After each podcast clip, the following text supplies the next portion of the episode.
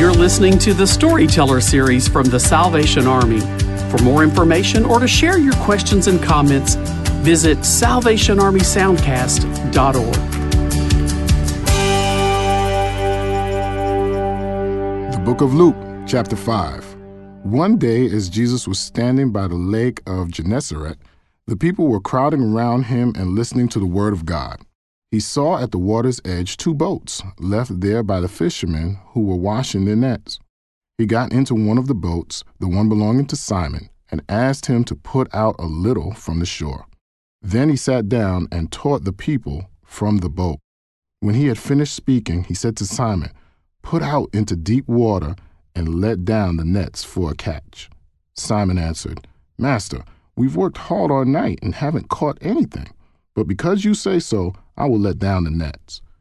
When they had done so, they caught such a large number of fish that their nets began to break. So they signaled their partners in the other boat to come and help them. And they came and filled both boats so full that they began to sink. When Simon Peter saw this, he fell at Jesus' knees and said, Go away from me, Lord. I am a sinful man for he and all his companions were astonished at the catch of fish they had taken, and so were James and John, the sons of Zebedee, Simon's partners. Then Jesus said to Simon, Don't be afraid. From now on, you will fish for people. So they pulled their boats up on shore, left everything, and followed him. While Jesus was in one of the towns, a man came along who was covered with leprosy. When he saw Jesus, he fell with his face to the ground and begged him, Lord, if you're willing, you can make me clean. Jesus reached out his hand and touched the man. I am willing, he said. Be clean. And immediately the leprosy left him. Then Jesus ordered him, Don't tell anyone, but go show yourself to the priest and offer the sacrifices that Moses commanded for your cleansing, as a testimony to them. Yet the news about him spread all the more so that crowds of people came to hear him and to be healed of their sicknesses. But Jesus often withdrew to lonely places and prayed. One day Jesus was teaching, and Pharisees and teachers of the law were sitting there. They had come from every village of Galilee and from Judea and Jerusalem, and the power of the Lord was with Jesus to heal the sick. Some men came carrying a paralyzed man on a mat and tried to take him into the house to lay him before Jesus. When they could not find a way to do this because of the crowd, they went up on the roof and lowered him on his mat through the tiles in the middle of the crowd, right in front of Jesus. When Jesus saw their faith, he said, Friend, your sins are forgiven. The Pharisees and the teachers of the law began thinking to themselves, Who is this fellow who speaks blasphemy? Who can forgive sins but God alone? Jesus knew what they were thinking and asked, Why are you thinking these things in your hearts? Which is easier to say, your sins are forgiven, or to say, get up and walk? But I want you to know that the Son of Man has authority on earth to forgive sins. So he said to the paralyzed man, I tell you, get up, take your mat, and go home.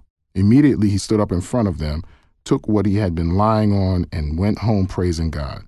Everyone was amazed and gave praise to God. They were filled with awe and said, We have seen remarkable things today.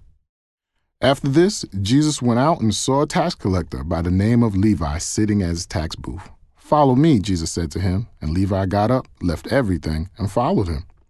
Then Levi held a great banquet for Jesus at his house, and a large crowd of tax collectors and others were eating with them. But the Pharisees and the teachers of the law who belonged to their sect complained to his disciples, Why do you eat and drink with tax collectors and sinners? Jesus answered them, it's not the healthy who need a doctor, but the sick. I have not come to call the righteous, but sinners to repentance.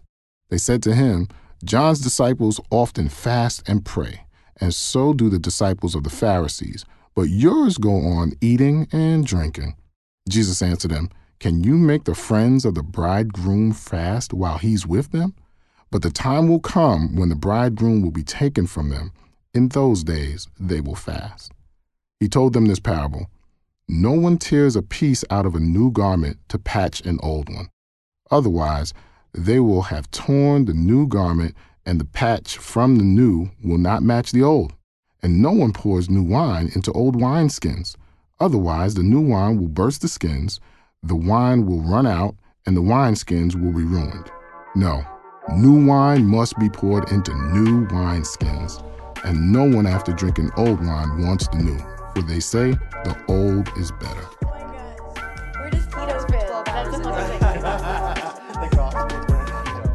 So in Luke chapter 5, we find it really interesting about this piece about fasting because it looks like you've actually got like two factions and they're like well verse 33 they said to him john's disciples often fast and pray and so do the disciples of the pharisees. But look at your disciples. Look at them eating. Look at them drinking. That's that's worth talking about well yes fasting too was always part of the Jew- jewish culture because even we go back to um, we were talking about esther when she um, approached uh, Haman wanted to have him have him um, exterminated, and she told went to the to them and say, "We're going to do a fast." So um, even fasting was was important even back in the Old Testament. And I think um, fasting, at least seemingly in this passage, seems to be important for Jesus as well, even though they're not fasting at this time. Uh, he does say that uh, essentially when he is gone, that his disciples will fast. Right. And I think that does indicate that in his bodily absence, uh, after he's ascended to heaven, that his disciples would take up the practice of fasting in a, in a variety of ways, perhaps. The other thing is the opposite of fasting is, of course, feasting, both of which are very important parts of the kingdom and what we do. And I think uh, Jesus' example of can you make the friends of the bridegroom fast while the bridegroom is with them? It's demonstrating that Jesus' time with us is a celebration, and mm. his disciples who are close to him and are with him should be celebrating. And that feasting part is maybe another way of looking at that. I also think, though, when we look back at chapter 5, verse 33, they said to him, they're making a comparison. Well, all these other disciples, this is what they do. Why are y'all acting different?